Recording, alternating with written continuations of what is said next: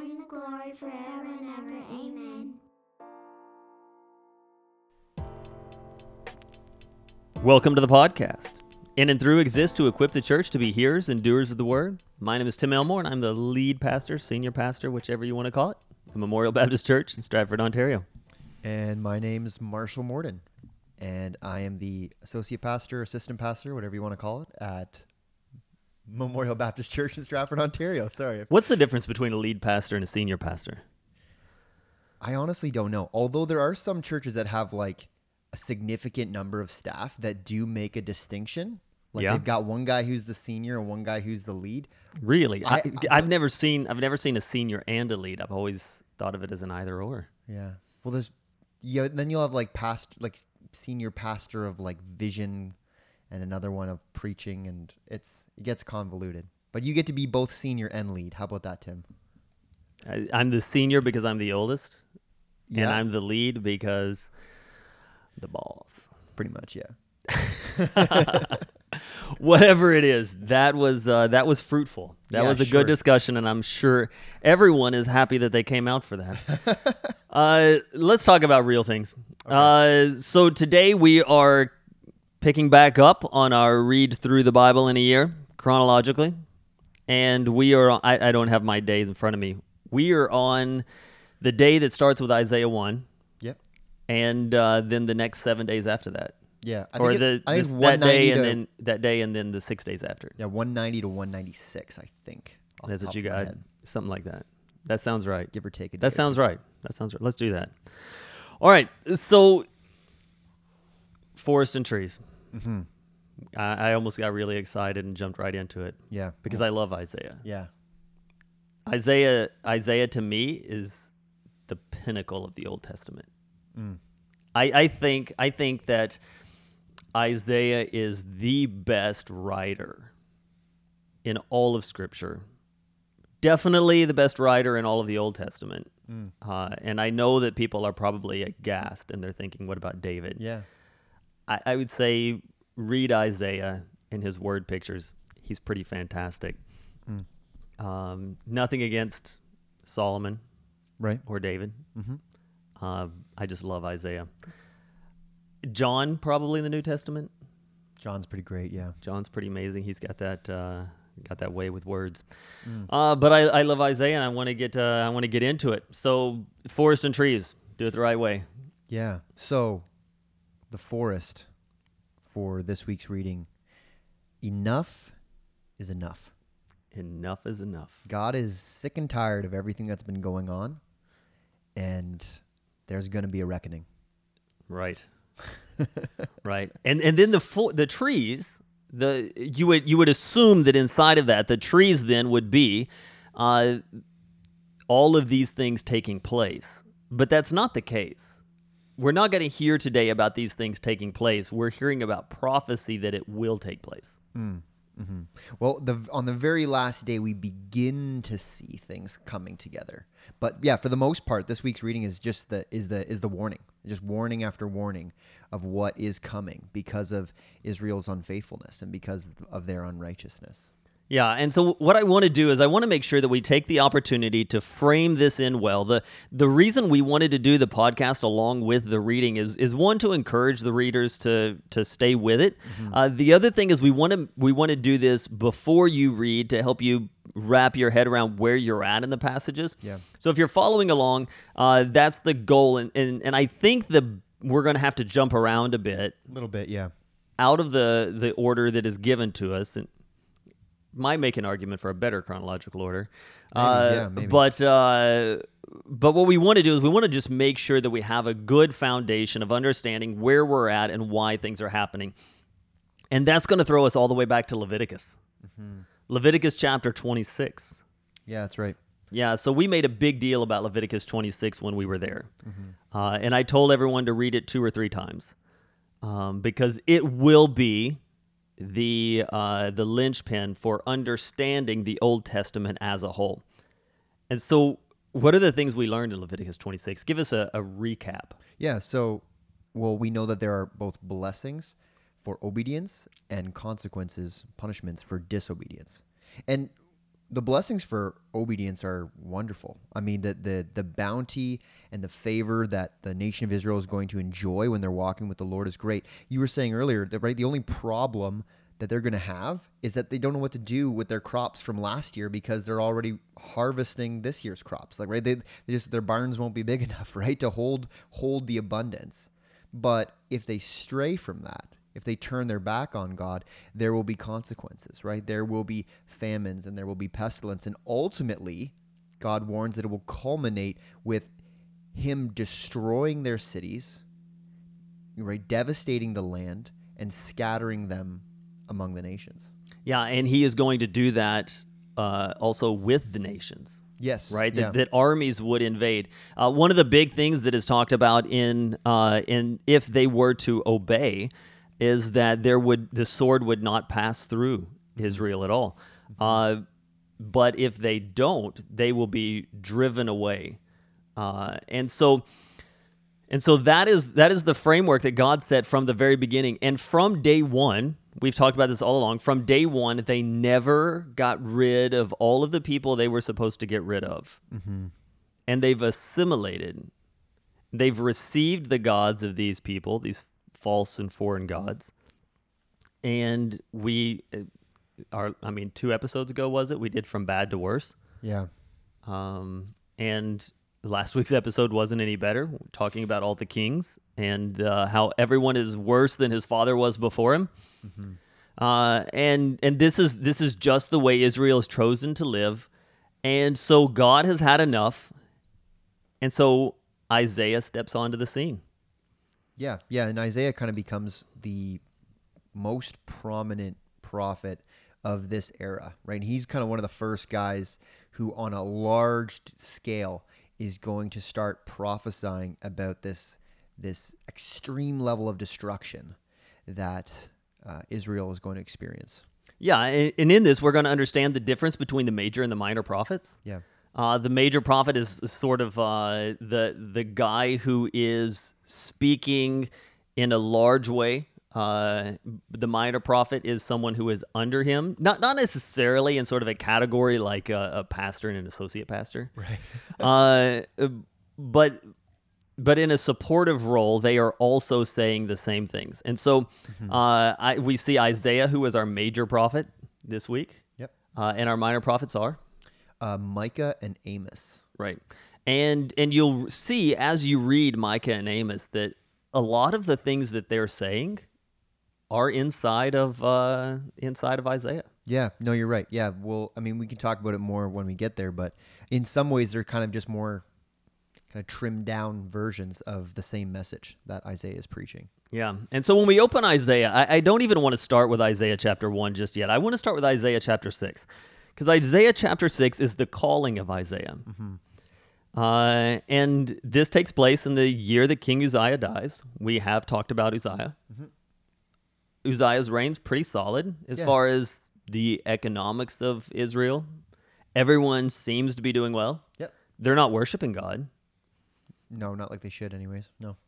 but they are uh, yeah well okay that's gonna that's gonna take a, a little bit of a statement they are practicing temple worship some but they are not living according to the law Exactly. Yeah. and but things seem to be going well and so when isaiah steps onto the scene and, and then isaiah and amos and micah start prophesying against israel israel's a little bit confused maybe things seem to be going well Sure. Yeah. uh, and destruction doesn't come for for a while yeah. it's not like they speak it and there it is. Uh, in fact, we were talking earlier. Some people that want to discredit uh, the legitimacy of Isaiah say that his that historically we can prove that his prophecies are too perfectly fulfilled in order for uh, it to have been written prior to the invasion. Yeah.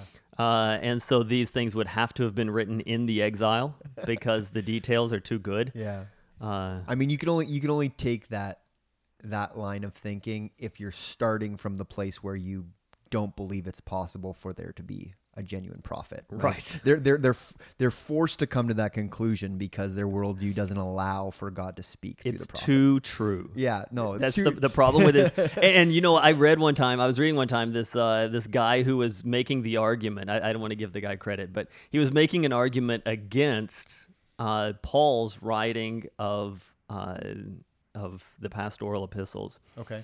And uh, and so one guy came at it and he said, "No, these are obviously forgeries. Paul didn't write the pastoral epistles because there's a language that he uses that is not the same as when he writes the general epistles, right? In other words, as he's writing to these young men who were living with him and under his direct discipleship, he spoke more warmly to them than he otherwise did."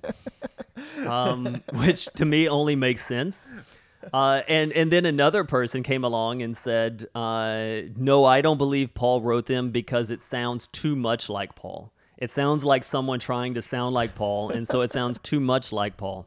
And you just want to say, you, a couple of problems. One, you can't have it both ways, and wouldn't you expect Paul to sound like Paul? I- of course. I don't get yeah. it.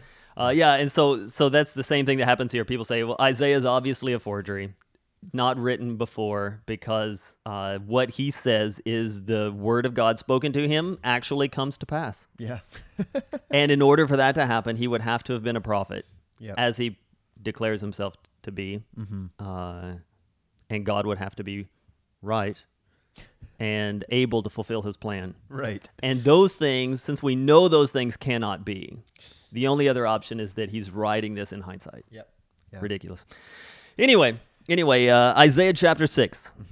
The year the King Uzziah dies, I saw the Lord sitting upon a throne, high and lifted up, and the train of his robe filled the temple. Above him stood the seraphim. Each had six wings. With two, he covered his face. With two, he covered his feet. And with two, he flew. No mention of diapers or bows and arrows. No, strangely, I don't know where Right. they're at, but Right. and one called to the other and said, Holy, holy, holy is the Lord of hosts. The whole earth is filled with his glory. Hmm. And the foundations of the thresholds shook at the voice of him who called. And the house was filled with smoke. And he said, or, and I said, Woe is me, for I am lost. I am a man of unclean lips, and I dwell in the midst of a people of unclean lips, for my eyes have seen the King, the Lord of hosts. This is awesome. oh yeah, yeah, this is crazy. This is this is terrifying. It should be terrifying. Isaiah's terrified. Uh, and Isaiah says, Woe to me. How much emphasis do we put on that woe? I mean, woe. Yeah, woe is not. Um, It's not oops. yeah, it's not. Yeah, it's not. A, it's it. It seems almost foreign to us because it's not a concept that we really, you know, speak to a lot. It's not something that we we say very often. But this woe is like, I am. I am undone. Like I, there's there's Yeah. nothing I can do here. Like I, I have no hope. Sproul likes to lean into that undone Yeah. thing. Yeah. Yeah. Yeah. Yeah. Yeah. So the, the whole thing is just like death, worse than death be upon me Yeah. because this has happened to me. And and that's an important thing to keep in mind because Isaiah uses the woe language and a lot of the prophets are going to use the woe language. And then we're going to get to Jesus who is going to use the woe language. Yeah. He, he likes it too. Uh, and so, so what what they mean in that is worse than death be upon me. Whatever it is your mind can conceive of, the sort of like trouble and humiliation that comes over me. That is that is what needs to happen in this place because I am a sinner in the presence of the holy.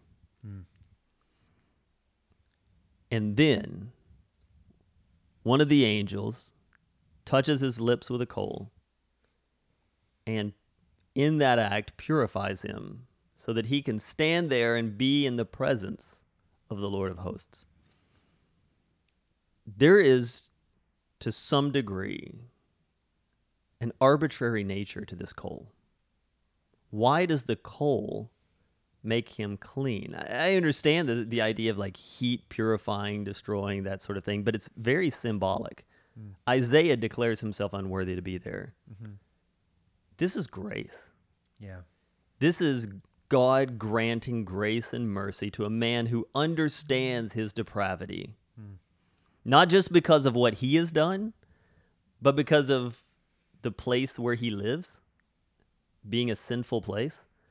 I, I think a lot of times when we really struggle with what it means for us to be sinners in the presence of a holy God, we think, well, what have I done necessarily? And we forget how many times uh, in in the law, when the Bible is teaching us the difference between a holy God and a sinful man, it, it's a lot of just what we come in contact with Sure. makes us unclean. Yeah, almost the guilt of association that we have with the whole human race. Yeah, our in this fallen proximity to sin. Yeah. Yeah, and, and so Isaiah recognizes that. He recognizes his own sin. He rec- recognizes his proximity and uh, association with sin. He is granted grace, and the Lord speaks to him. Not really speaking to him, speaking rhetorically, Sure.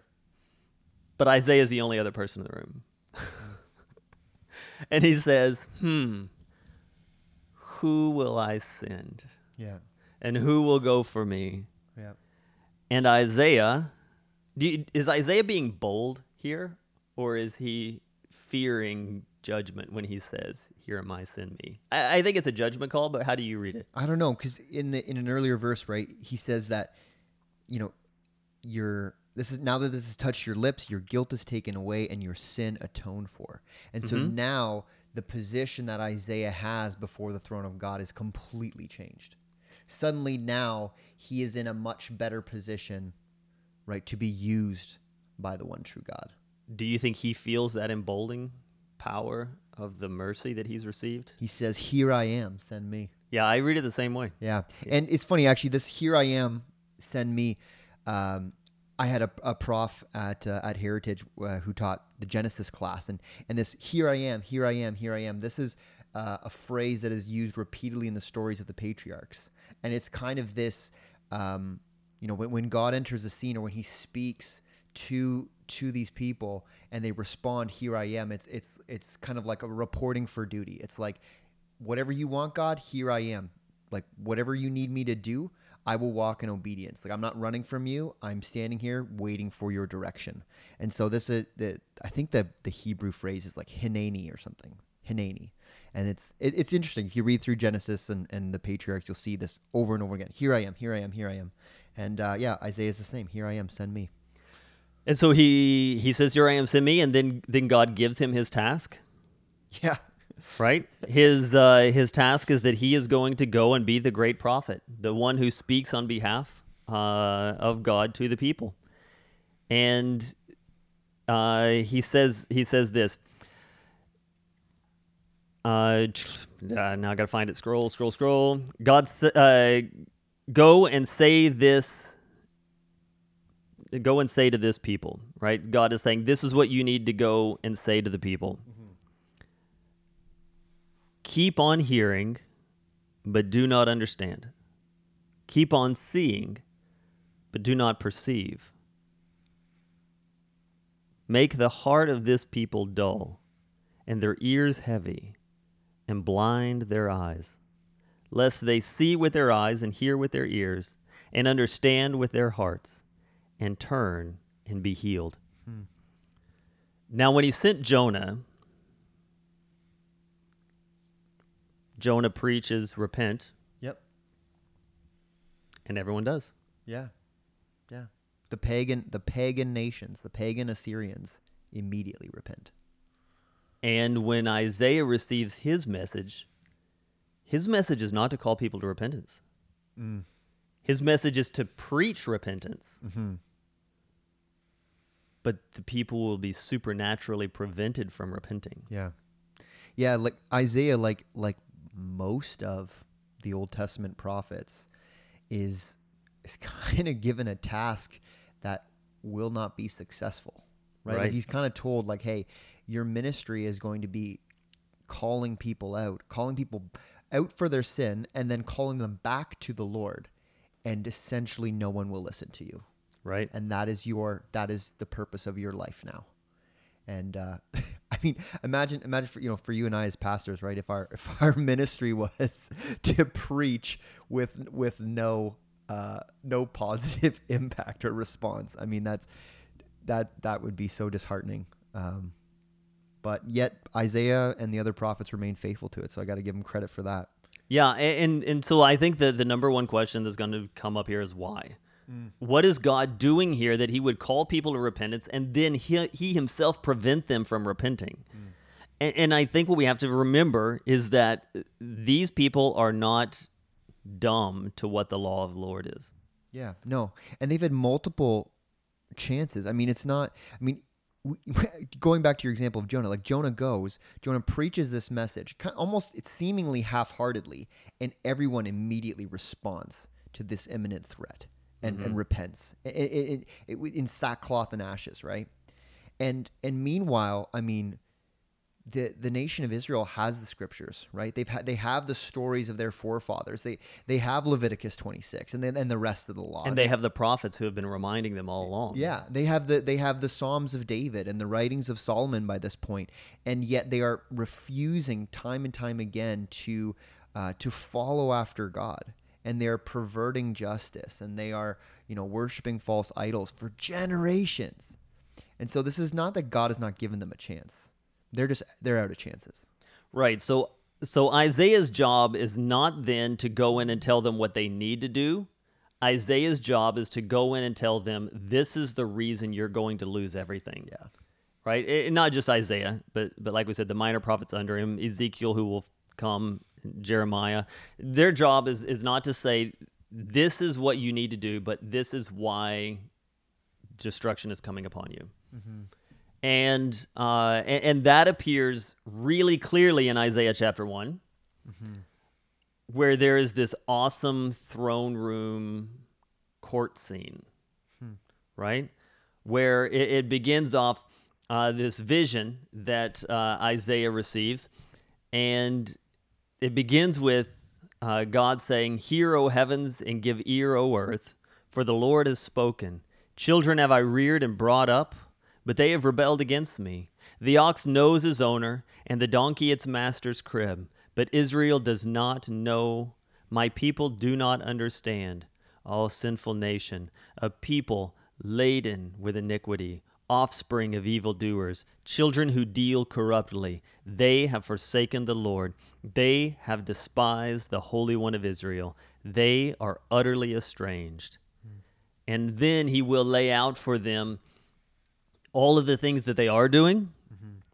and all of the things they are not doing. Mm.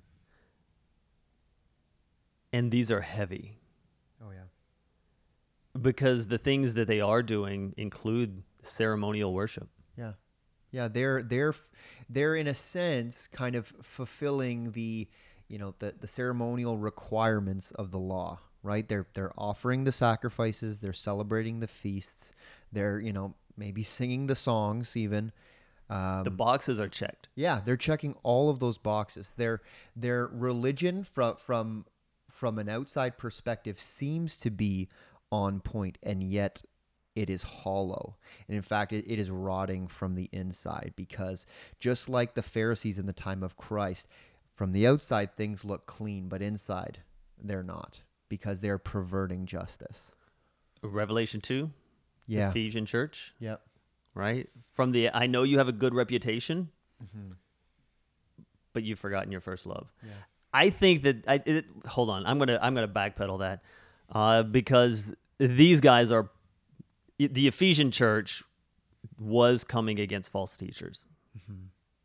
These guys are embracing Yeah. false gods. And So I'm trying- going to backpedal. Yeah. I'm going to take that back. And trying to shut down the true prophets of God, Right. right? Which we see in, in Amos, for example. Yeah, and so so in all of these, we in the minor prophets and in Isaiah, we have him saying, "You're doing you're doing the feasts, but I hate them." Yeah. Even going to the point is to say, "Who asked this of you?" Right? This isn't them inventing. This is something that took me a while to sort of like learn correctly. They're not inventing false worship. All of the things that they're called out for doing are things that they're asked to do in the law. Right. but they're doing it in such a way that they have forsaken the image bearers of God Mm-hmm. in people. And he's saying this is all a show. Yeah. Yeah. Adherence to the law, right? These ceremonies and these feasts are or to be reminders of their dependence on God and the importance of of following him in every facet of their life. But it, it's like, you know, they're they're they're the the people that are, you know, first in line to be offering their their little sacrifice, but then when their neighbor is in need or when there is, you know, um, an opportunity to take advantage of someone, right? They're they're they're just choosing the evil path in their day to day lives. And so, what what, what value do, does celebrating feasts and offering sacrifices really have if it's if it's only skin deep, right? And that's Right. That's the indictment against Israel, right? They're Yeah. hypocrites. And, and so so what we're going to find then for the next man for weeks to come. Yeah, Uh, the the prophets are a tough read, and I- I'm just going to tell you that now. Uh, so I, I don't think it's really been tough reading uh, since maybe we came through the early part of uh, of the establishment of the temples and the laws and that sort of thing. The prophets are a tough read because it, the it is just destruction and damnation. Then there's a moment of light sure. followed by destruction and damnation. Yeah. And, and so the the way the way this is setting up and is that it- it's going to say this punishment is coming. There's no way around it. Mm-hmm. In the end, I am still going to save my people, mm-hmm. and there will be deliverance Yeah. for mankind. Yeah. But you are going to pay this price. And and the reason is because we, we learn this in Leviticus 26, just to go back there again. His purpose is not to destroy them, his purpose is to discipline them and draw them back. Yeah. And so, one key theme that you have to cling to that will carry you through the prophets is the remnant. Yeah, yeah, it's a prominent theme, right? That that there will be some who will be spared and whose hearts will turn back to God, and those will return to the land of promise, and those will be able to worship God properly. But it's gonna it's gonna take some serious discipline before we get to that point. And the remnant is not spared the discipline. That's also true. He doesn't say there are a few of you who are rightly worshiping me. I'm going to take you aside so that you don't have to go through the judgment. That's correct. He says, No, you're going to go through the judgment. Yeah.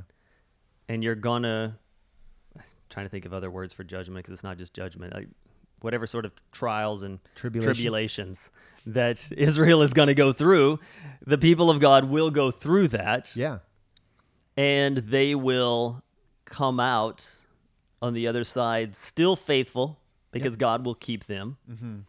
and he will give them what it is that they had uh, been promised from the beginning. Yeah, it's a refining process, right? You think of like even like, and the Bible uses this language of refining metals, and you have the dross, right? You have the the stuff that is of no real value that's clinging to the the precious metal that that in the in the heat of the fire falls off, and that's essentially what we're going to see with you know the destruction and the exiles and then the eventual returns right is this, this process god is refining um, the people of israel because there's a lot of there's a lot of junk Yeah, so when when the New Testament authors tell us not all of Israel is Israel, this is a good opportunity to see that, right? Because in this we see that there is there is ethnic Israel yep that are the nation of Israel. sure Um, and we also see that there are those people who are actually faithful worshipers of the one true God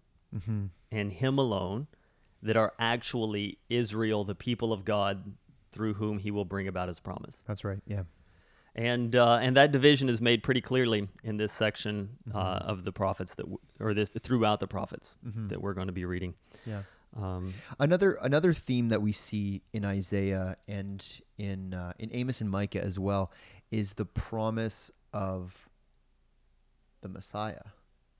Right. Mhm. We, we we start to see glimmers even in this week's reading. oh, Isaiah 11. Yeah.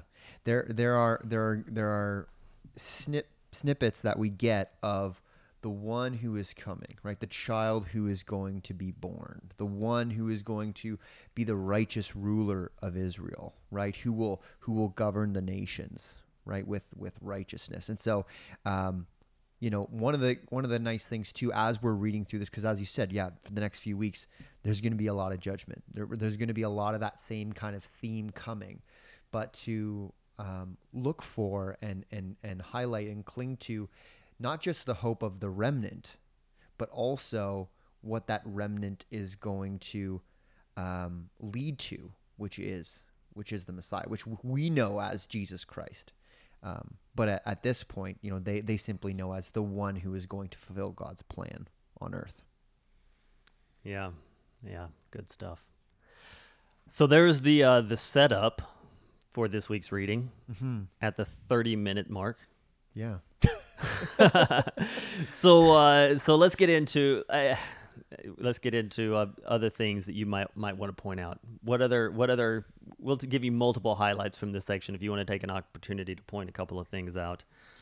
Um, sure. I mean, so for me for this week's reading, um, I really I really enjoyed the uh, the reading through Micah. essentially, it's two days through through the prophet Micah, and it's it's just kind of this like tightly packed uh, version of Isaiah almost. You get all of the same things. You have the warning of the coming destruction, right? And you have you have the reason behind it, right? Like pointing out the injustice that the people of God have been have been perpetrating, right? Of oppressing the widows and the orphans and the poor.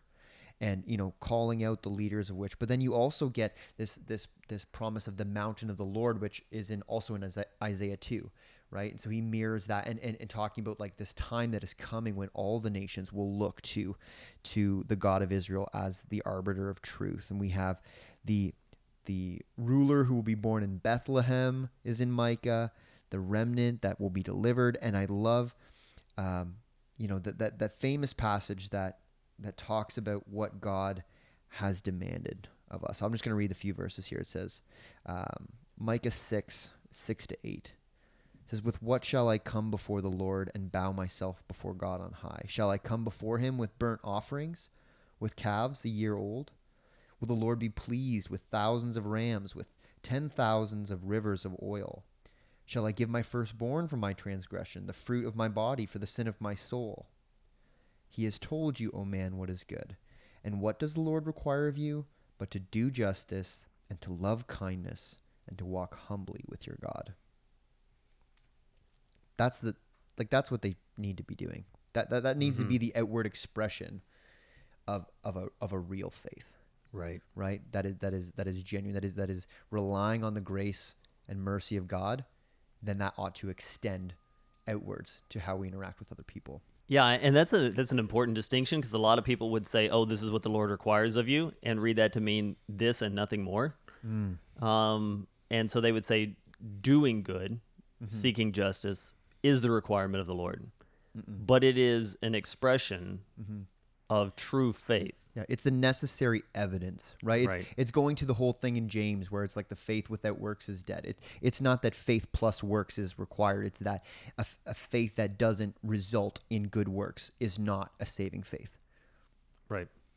Yeah, for me, I, am going to go back into Isaiah. Um, there are there are a couple of times, especially you just brought this up the the promise of the Messiah to come, and and I think that there's an important distinction in how we read these things. I, I think people are going to read Isaiah seven and Isaiah nine, and they're going to say, "Wait, that's what we read at Christmas."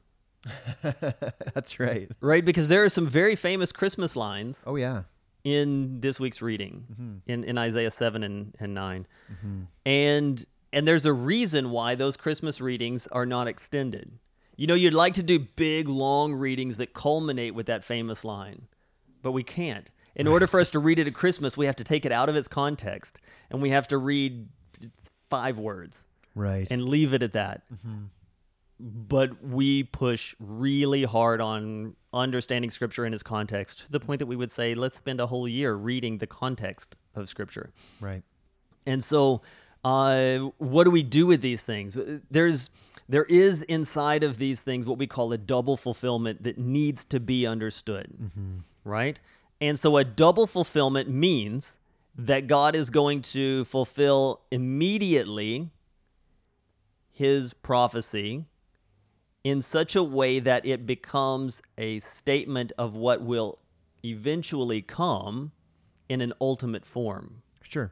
And we've seen this already multiple times, right, in the scriptures already, right? We think of like David's reign, right? We think of like King David as this prototypical, you know, king of Israel who is, you know, who is a, a quote unquote son of God, right? Right. Right? And yet he so that fulfillment that that that good king that Israel has is still just pointing towards a, another fulfillment, a greater fulfillment that is embodied in Christ. And the same thing you could say with the tabernacle and the temple and then Christ. And and so yeah, so this is And the- we, we call that typology. yeah, typology. And so in uh, Isaiah 7:10 it says again the Lord spoke to Ahaz after he has promised him I'm going to deliver my people. Mm-hmm. Ask for a sign of the Lord your God. Let it be as deep as Sheol or as high as heaven. But Ahaz said, I will not ask. I will not put the Lord to the test. It, it almost sounds noble. It does actually. Yeah. But God has told him, ask for a sign. Mm-hmm. And he said, the Lord, Hear then, O house of David, is it too little for you to weary man, that now you would weary my God also? Therefore, the Lord himself will give you a sign. Behold, the virgin shall conceive and bear a son, and shall call his name Emmanuel. She shall, uh, he shall eat curds and honey, uh, and he knows. Uh, sorry, I lost my spot.